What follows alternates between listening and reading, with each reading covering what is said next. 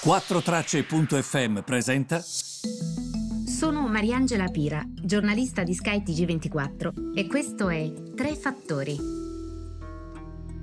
Buongiorno a tutti, benvenuti Tre Fattori del 30 settembre. Allora, eh, oggi vi parlo soprattutto della questione cinese perché, eh, come sapete, le autorità locali cinesi hanno sostanzialmente ordinato delle, come possiamo dire, stanno facendo dei razionamenti eh, dell'elettricità quindi tagli dell'elettricità a molte società cinesi nell'ultima settimana. Questo riflette un sistema che sta provando a reagire ad un numero di direttive importanti da parte di Pechino e a sviluppi macroeconomici che vediamo a livello globale, in primis, come vedremo, questa crescita assurda dei prezzi delle materie prime.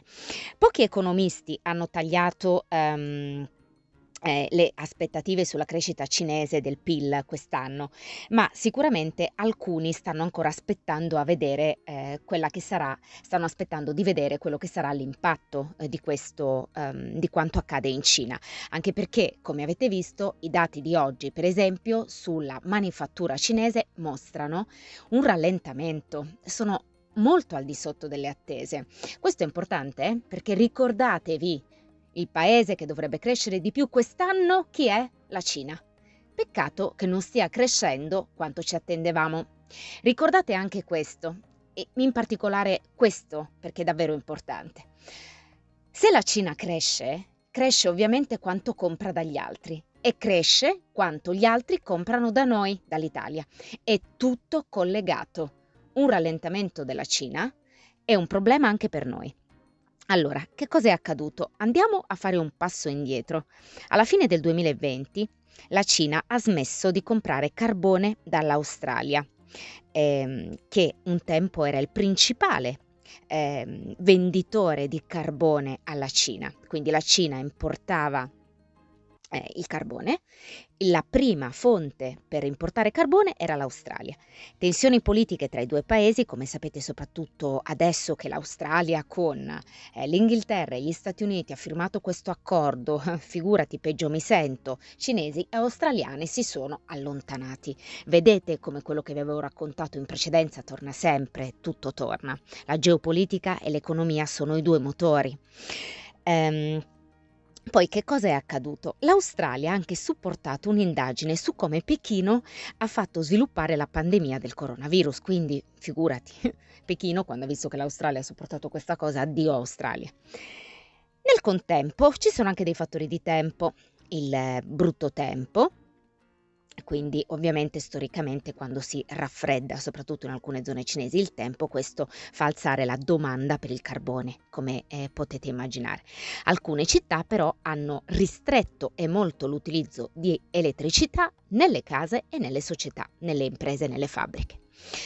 Um, Ovviamente in tutto ciò c'è una crescita globale nei prezzi delle materie prime, quindi del carbone, che è la principale, il principale, come si può dire, la principale fonte ovviamente per la produzione di elettricità, ha visto i prezzi salire di più del 40% negli ultimi 12 mesi in particolare mh, immaginate ehm, per unità credo che in Cina in questo momento costi 120 dollari, sono 777 yuan e stiamo parlando del dicembre 2020 eh, e il prezzo di riferimento noi lo vediamo in questa sorta di piattaforma di scambio del carbone che si chiama Zhengzhou Commodity Exchange.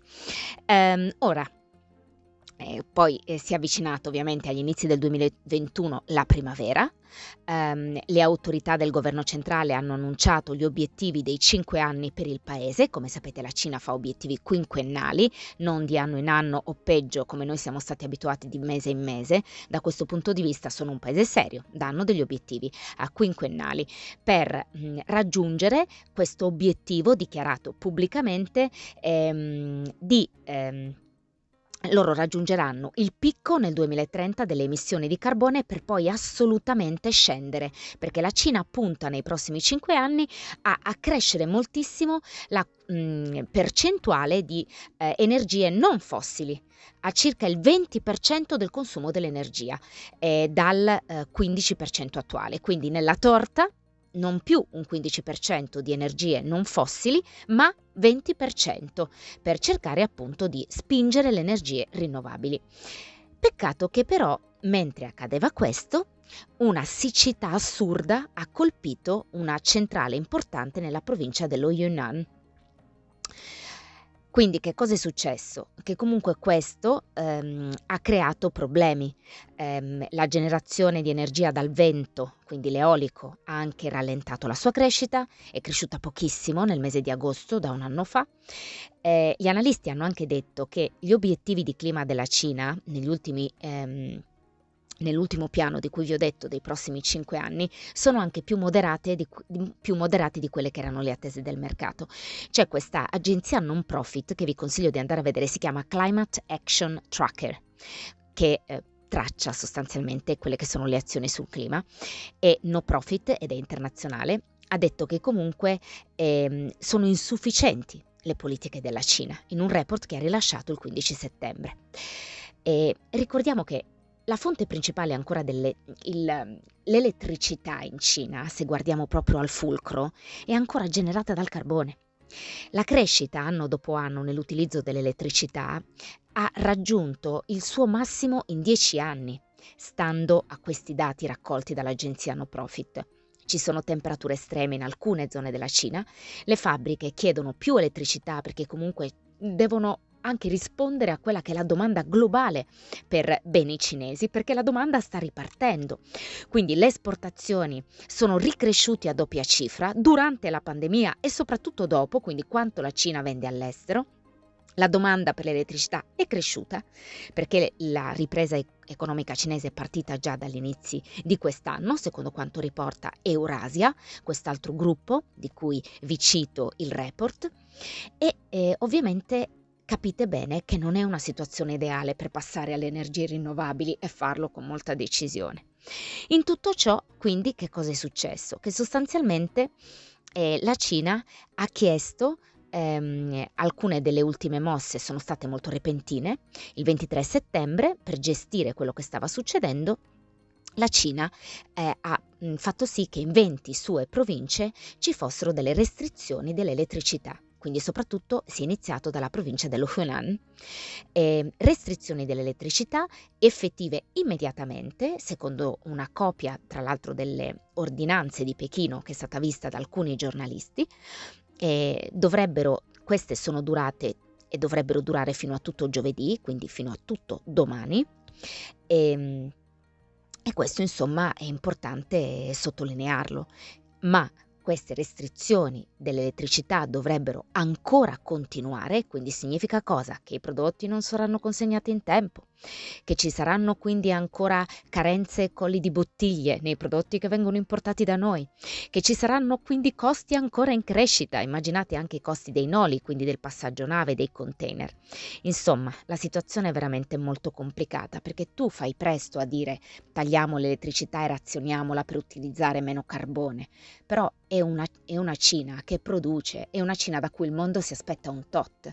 Significa che si dovrà aspettare meno. Significa che ci sarà ancora probabilmente un problema di pressione sui prezzi. Ricordate sempre, produco meno, e quello che produco costa di più, ma soprattutto viene rallentata la produzione, quindi questo significa prodotti consegnati a fatica, materie prime che costano di più, ehm, auto che già adesso si fa fatica a consegnare in modello nuovo in mesi e che dovranno aspettare ancora più tempo probabilmente per essere consegnate.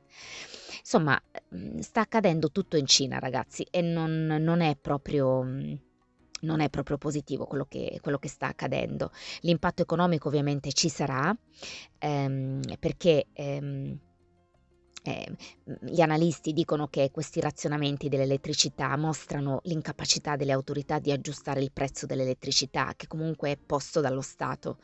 Eh, c'è questo analista che si chiama Wang che ha scritto che mh, le fabbriche devono eh, rifornire a livello globale questa domanda che sta crescendo e quindi c'è anche una sovraccapacità. L'impatto mh, di queste restrizioni dal punto di vista energetico, secondo gli analisti, è equivalente a un disastro naturale. Alcuni economisti si aspettano anche impatti più severi, per esempio Nomura ha tagliato le prospettive del PIL cinese, Goldman Sachs idem, perché questi razionamenti magari di per sé non sono significativi, ma combinati con una bolla del settore immobiliare, un rallentamento dello stesso, alcuni focolai di Covid, eh, quello che accade a livello globale sui prezzi e ovviamente questo mh, mm, impatterà sicuramente. Quindi ehm, adesso vedremo insomma cosa accadrà. Eh, ricordiamo anche che c'è poi la stretta di Pechino nei confronti delle società tecnologiche, perché comunque non vogliono che ci siano queste pratiche monopoliste. È come se Pechino stesse raddrizzando molte storture di questi anni, ma lo sta facendo in un momento non ideale, lo sta facendo tutto insieme. Insomma, abbastanza preoccupante quello che accade, ma vi aggiornerò. Spero di fare anche una diretta presto su Instagram su questo. Grazie e a domani.